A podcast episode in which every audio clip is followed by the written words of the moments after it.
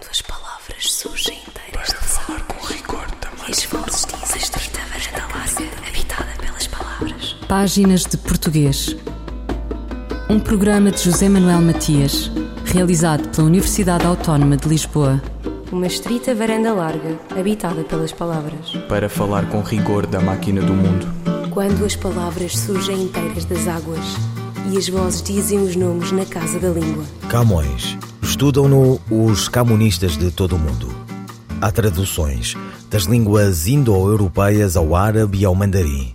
Amália cantou.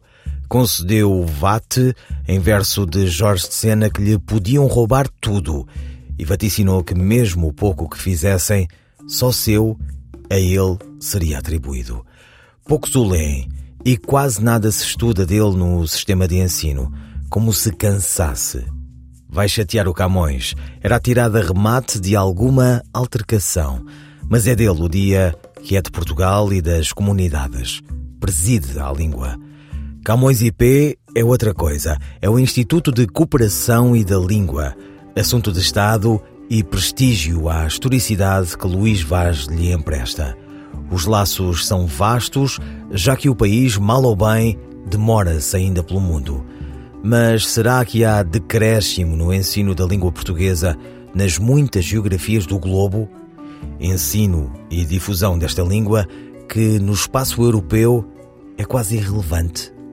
Segundo o Eurostat, em junho deste ano, a percentagem de línguas estrangeiras mais estudadas pelos estudantes da União Europeia era a seguinte: inglês, 96,8%, espanhol, 26,8%, francês 22,3%, alemão 21,8%, italiano 3,2%. O ensino do português, língua estrangeira, é marginal no contexto do sistema de ensino secundário da União Europeia. Haverá ideias e projetos para alterar a situação? Cooperação com o Brasil, talvez? É sobre este e outros assuntos que Páginas de Português conversa com Ana Paula Fernandes, presidente do Camões IP. O Instituto Camões tem três grandes pilares de atuação. Um tem a ver com a promoção da língua portuguesa no exterior, o outro tem a ver com a ação cultural externa e o, o terceiro tem a ver com a cooperação para o desenvolvimento e a coordenação da cooperação portuguesa. Em matéria de língua, eh, nós temos neste momento um grande projeto que é a digitalização da rede no ensino do português no estrangeiro, que tem a ver com a distribuição de uma série de eh, tablets e, portanto, de digitalizar, digamos assim, fornecer o acesso a conteúdos eh, em língua portuguesa aos alunos e também aos professores e, eh, com isso, eh, promover a utilização e o acesso a conteúdos em português, mesmo fora do, do, do espaço aula. Esse é o grande projeto, é o projeto da rede, como nós dizemos, EPE, de digitalização da rede EPE, que é um projeto também financiado pelo PRR, eh, na ordem de 18 milhões de euros, sensivelmente, e que pretende atingir mais de 20 mil alunos neste espaço entre 2023 até 2025 eh, e que já estamos com uma taxa média de execução na ordem dos 73%. Portanto, é, tem sido um sucesso, tem sido muito bem recebido pelas comunidades e, portanto, toda essa dimensão é muito importante. Diria que a segunda grande aposta e eh, no trabalho que temos feito é também a certificação em português, que é muito importante, certificar cada vez mais os cursos de língua portuguesa e, portanto, permitir essa certificação. E, uh, em terceiro lugar, continuar a pensar como é que fazemos a promoção da língua portuguesa em espaço fora do contexto de ensino, seja ele ensino secundário, ensino primário ou até ensino superior, um, e nesse, nesse quadro do ensino superior, muito investimento também em cátedras e nos leitorados. E, portanto, ligando, uh, e esse é o grande desafio, ligar o ensino da língua em espaço-sala com o ensino da língua em matéria de investigação e de, de, de, promoção do conhecimento da língua portuguesa ao mais alto nível por linguistas. Uh, e, terceiramente, esta lógica de digitalizar esse espaço e de promover o acesso a conteúdos em português fora do contexto formal, digamos assim, da investigação e do ensino. Em relação ao ensino, uh, começamos então pelo ensino. Em relação ao ensino, um, o ensino da língua portuguesa no estrangeiro tem vindo a diminuir nos últimos anos. Não, não é, não é exatamente assim. Nós temos países onde há uma diminuição, mas também temos países onde há um aumento. E, portanto, nós ainda não fechamos os dados todos, por exemplo, deste ano letivo, mas posso já dizer que haverá mais horários em França, por exemplo. Portanto, depende muito de país para país a situação. Tem muito a ver com a procura nesse país, tem a ver com as dinâmicas também que temos no contexto uh, da diáspora portuguesa, uh, tem a ver também com a procura uh, do ensino de português que tem aumentado, por exemplo, em espaços não tradicionais do ensino da língua portuguesa, em número de cátedras, em número de leitorados, e tem a ver também com uh, o frequentar por estrangeiros uh, de ensino da língua portuguesa em contextos de centros de língua, por exemplo. Portanto, são dinâmicas diferentes e o facto de, de diminuir em alguns países não significa que diminua no cômputo geral. Mas tem sido difícil captar, por exemplo, professores? A questão dos professores é uma, é, um, é uma questão importante. acho que somos, estamos, no fundo, também em linha com as preocupações a nível nacional, eh, da captação de professores também para o espaço nacional. Isso reflete-se, obviamente, na captação de professores para o espaço fora do contexto nacional. Penso que tem tudo eh, a ver também com, com a questão destas novas dinâmicas de onde os horários eh, estão, estão a ser preenchidos. Havia uma reivindicação de alguns anos também permanentes dos sindicatos relativamente a termos mais horários completos. É isso, eh, e foi esse o investimento para este ano, termos mais horários completos e, portanto, isso significa que também eh, poderemos ter necessidade, eventualmente, dependendo dos casos, de menos docentes.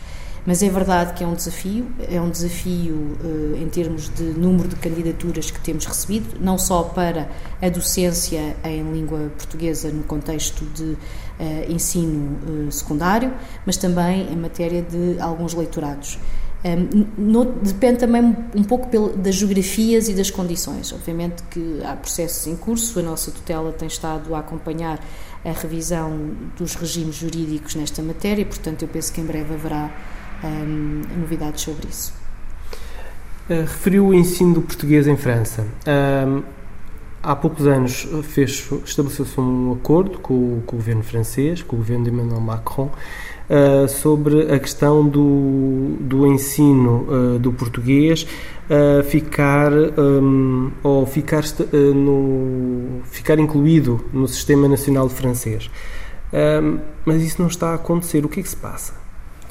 Um, está acontecendo, se posso usar assim. Mas muito lentamente. Um, está, uh, há uma parte que ainda estamos em processo negocial e, portanto, que ainda temos que acompanhar, porque, como sabe, não é assim tão simples um, alterarmos uh, regimes jurídicos e enquadramentos jurídicos, não é? Para que as coisas aconteçam. Portanto, demora algum tempo, há uma negociação que é feita e esse processo de negociação ainda decorre e, portanto, para completarmos toda, toda a dinâmica nessa matéria, ainda precisaremos de, de algum tempo. Um, o que lhe posso dizer é que a abertura continua, aquilo que foi discutido uh, continua como uma prioridade e, efetivamente, já houve aqui também reuniões com, com as contrapartes, as diferentes contrapartes envolvidas, uh, que também envolvem, obviamente, o nosso Ministério da Educação. Uh, e, portanto, desse ponto de vista, os trabalhos continuam, ainda não está finalizado, mas está acontecendo, se posso usar assim esta, esta expressão. Mas o que é que falta? Uh, temos algumas dinâmicas jurídicas e alguns uh, uh, assuntos jurídicos que temos ainda que, que, acertar do ponto de vista da. Porque também não queremos que depois haja dúvidas relativamente às, às certificações, aos reconhecimentos, etc, etc. Portanto, tem a ver com essa, com essa parte. Recentemente saiu em junho uma estatística do Eurostat uh, sobre as línguas estrangeiras ensinadas na, na União Europeia. Uh, obviamente o inglês saiu destacado com 96,8%, uh, seguido do espanhol, o francês, o alemão, o italiano. O português surgiu praticamente com uma percentagem praticamente marginal. O que é que se pode fazer para reverter esta situação? Nós, o que é que Portugal pode fazer para promover melhor a língua portuguesa no seio da União Europeia? Bom, a língua portuguesa é uma língua que é uh, falada, não é? é? a quinta língua mais falada por pessoas que falam português como sua língua materna, uh, portanto, no mundo. Significa que há uma grande procura do português muito fora do espaço europeu. Portanto, mesmo que se no, no espaço europeu essa procura não é uh, tão significativa, fora do espaço europeu essa procura tem estado a crescer. E falo muito de países asiáticos, por exemplo, onde há uma procura relevante. Um, mesmo no contexto da América Latina, há uma preocupação também por esta questão do bilinguismo em espaços uh, latino-americanos, ibero-americanos, digamos assim. Portanto, há uma procura um, fora do espaço europeu que está a crescer. No espaço europeu, é verdade que não é das línguas mais procuradas e, portanto, teremos que fazer aqui um trabalho de identificar a língua não como só uma língua de herança das nossas comunidades em espaço europeu, porque se reparar eh, no Luxemburgo, em França, há imensos portugueses que falam português, portanto, falam como língua de herança e falam como. Eh, é quase uma língua que encontra com muita frequência em qualquer parte que vá. Uh, quer em, em, França, quer, quer no Luxemburgo, e daí, se calhar, também a questão da língua é associada muito a esta lógica, no contexto europeu, de língua de herança muito próxima das comunidades uh, portuguesas que vivem nesses espaços e que migraram para esses países. Portanto, há que fazer agora aqui um processo também de valorizar a língua portuguesa como uma língua de valor económico, como uma língua que é um complemento para a carreira profissional dos jovens e das pessoas que querem uh, viver até fora do espaço europeu e, e no espaço europeu. E esse, esse uh, trabalho de valorizar a língua portuguesa como língua de trabalho, como língua de valor económico acrescentado, língua que é uma mais-valia para o desenvolvimento curricular, é algo que nós vamos ter que continuar a trabalhar e trabalhar em contextos uh, diversos. A prioridade neste momento tem sido efetivamente esta digitalização da rede. Uh, neste contexto da digitalização da rede, haverá uma parte, uma segunda parte deste processo, que tem muito a ver com a promoção do português ligada aos centros de língua e muito ligada também à nossa ação cultural externa. Portanto, aí poderemos fazer uma ligação mais uh, proativa, digamos assim, a tudo o que é o ensino de portugueses para a língua de não herança na Europa. E penso que esse é o caminho que vamos ter que fazer uh, paulatinamente. Ana Paula Fernandes, presidente do Camões, Instituto da Cooperação e da Língua.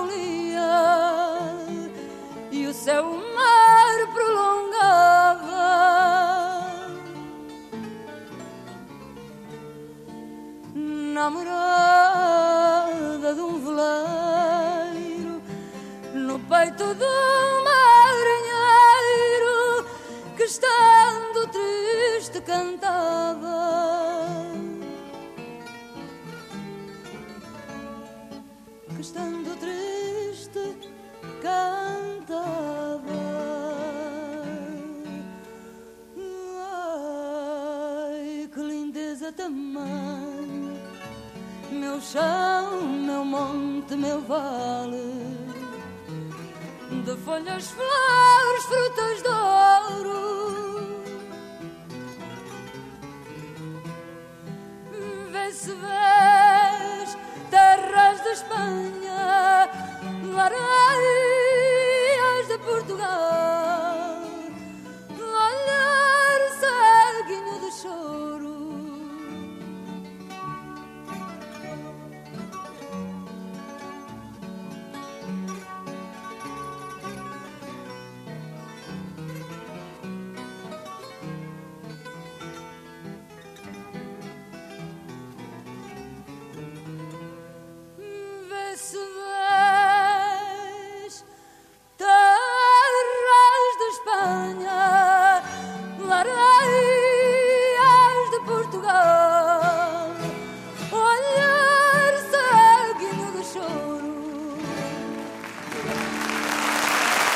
Fado português. Amália Rodrigues, ao vivo em Paris. A letra de José Régio. Quantas palavras?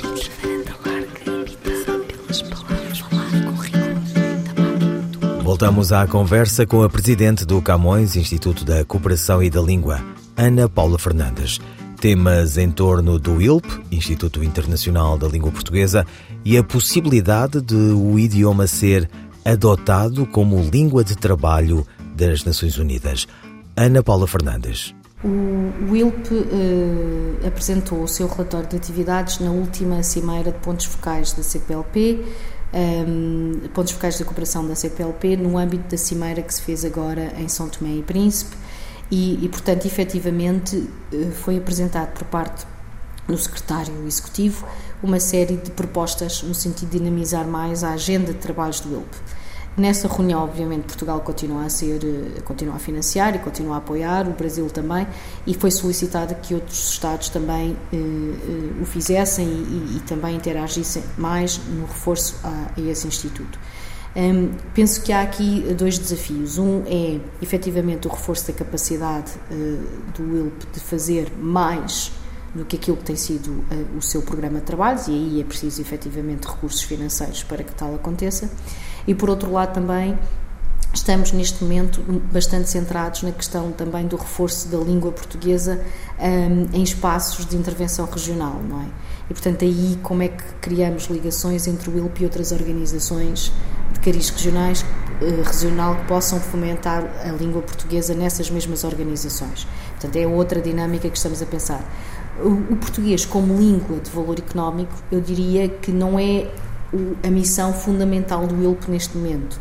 Um, mas temos na mesma que trazer esse debate para a discussão que temos sobre o programa de trabalhos do ILP, mas também para aquilo que o, instituições congêneres do Camões, que fazem também promoção da língua portuguesa, podem fazer conjuntamente.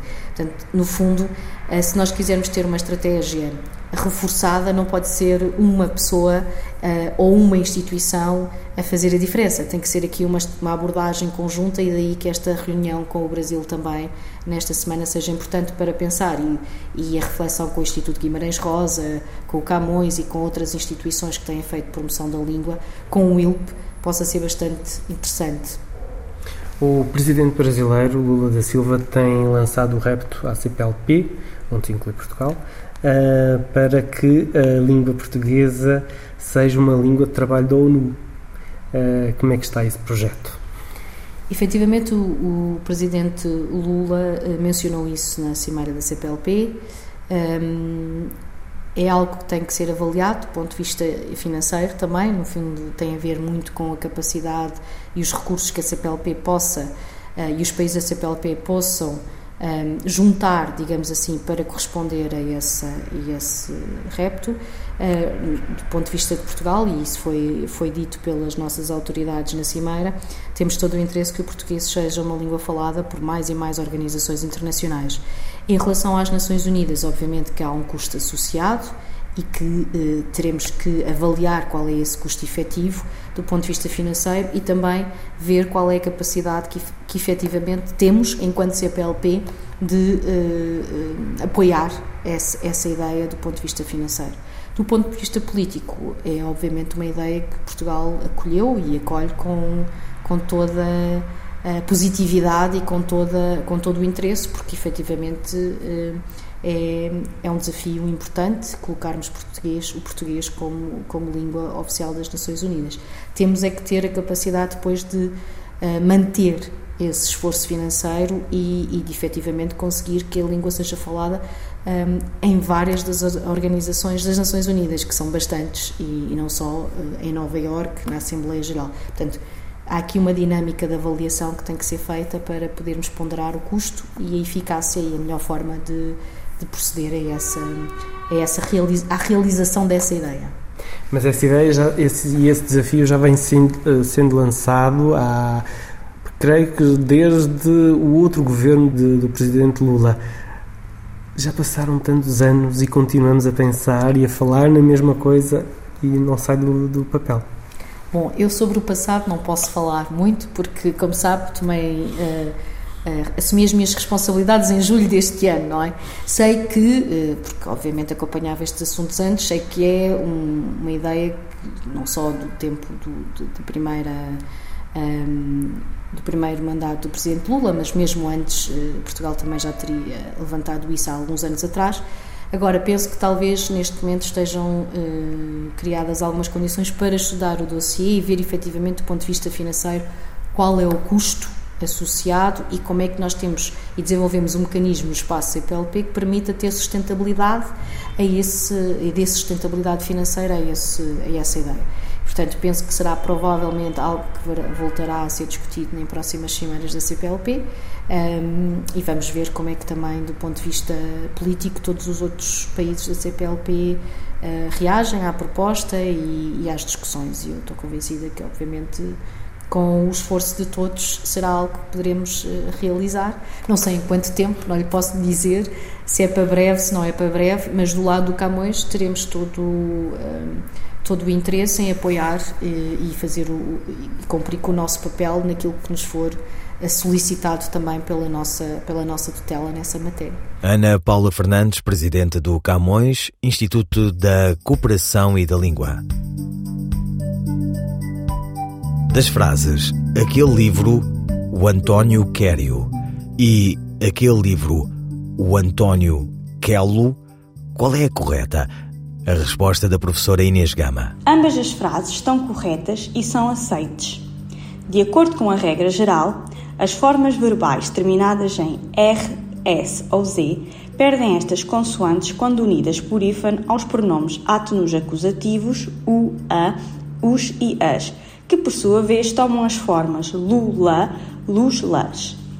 Porém, o verbo querer, que tem hoje na terceira pessoa do singular do presente do indicativo a forma quer, terminada em R, ao invés de, como seria expectável, perder o R final quando ligado a um pronome átono acusativo, acrescenta-se-lhe um E, assumindo assim a forma queriu. Segundo a consultora do Ciberdúvidas Eunice Marta, antigamente o verbo querer era regular, terminando, portanto, na terceira pessoa do singular do presente do indicativo com a vogal E, quer. Contudo, esse E final acabou por cair e hoje ainda se encontram marcas da sua existência na conjugação do verbo com os pronomes átonos acusativos. Há também quem aceite a forma quelo, argumentando, tendo em conta a forma atual do verbo querer, que esta obedece às regras gramaticais para a construção dos verbos com o pronome átono. Todavia, muitos estudiosos consideram-na antiquada ou de uso popular. Inês Gama, linguista. Eu, El Rei, faço saber aos que este alvará virem que hei por bem me apraz dar licença a Luís de Camões para que possa fazer imprimir nesta cidade de Lisboa uma obra em octava rima chamada Os Lusíadas. Estante Maior em colaboração com o Plano Nacional de Leitura. Cântico Negro, de José Régio. Vem por aqui, dizem-me alguns com os olhos doces, estendendo-me os braços e seguros de que seria bom que eu os ouvisse quando me dizem: Vem por aqui. Eu olho-os com olhos laços Há nos olhos meus ironias e cansaços, e cruzo os braços e nunca vou por ali. A minha glória é esta: criar desumanidade, não acompanhar ninguém, que eu vivo com o mesmo sem vontade com que rasguei o ventre à minha mãe. Não, não vou por aí. Só vou por onde me levam os meus próprios passos se ao que busco saber nenhum de vós responde, porque me repetis, vem por aqui. Prefiro escorregar nos becos lamacentos, redemoinhar aos ventos, como farrapos, arrastar os pés sangrentos, a ir por aí. Se vim ao mundo, foi só para desflorar florestas virgens e desenhar meus próprios pés na areia inexplorada. O mais que faço não vale nada. Como? Pois sereis vós que me dareis impulsos, ferramentas e coragem para eu derrubar os meus obstáculos? Corre nas vossas veias sangue velho dos avós, e vós amais o que é fácil. Eu amo longe e a miragem, amo os abismos, as torrentes, os desertos. Ide, tendes estradas, tendes jardins, tendes canteiros, tendes pátria, tendes tetos e tendes regras e tratados e filósofos e sábios. Eu tenho a minha loucura.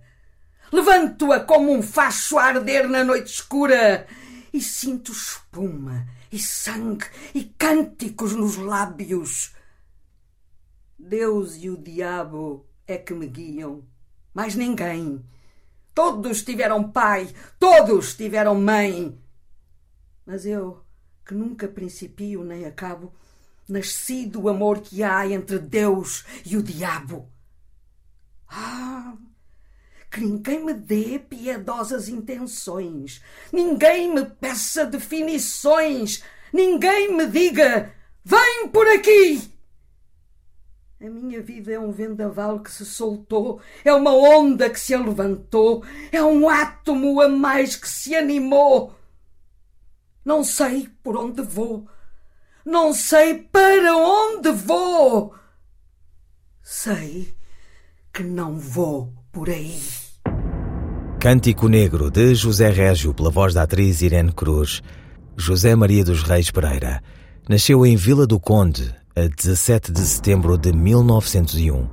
A sua vida é marcada por três lugares: Vila do Conde e o seu mar, Coimbra e Porto Alegre. José Régio foi um dos fundadores da revista Presença, integrada no chamado Segundo Modernismo Português, depois do alvoroço movimento de Orfeu com quem estabeleceu pontes e nos seus números publicou Fernando Pessoa, entre outros. É autor de uma vasta obra, na crítica, na poesia, no romance, no teatro, no ensaio, marcando o século XX português. Ouvirão páginas de portuguesas despedidas de José Manuel Matias, Luís Carlos Patraquim, Miguel Roque Dias e Miguel van der Kellen. Quando as palavras surgem inteiras Para falar com rigor também. Esforços dizem escrita varanda larga, habitada pelas palavras. Páginas de Português. Um programa de José Manuel Matias, realizado pela Universidade Autónoma de Lisboa.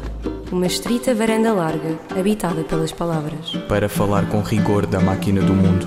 Quando as palavras surgem inteiras das águas e as vozes dizem os nomes na casa da língua.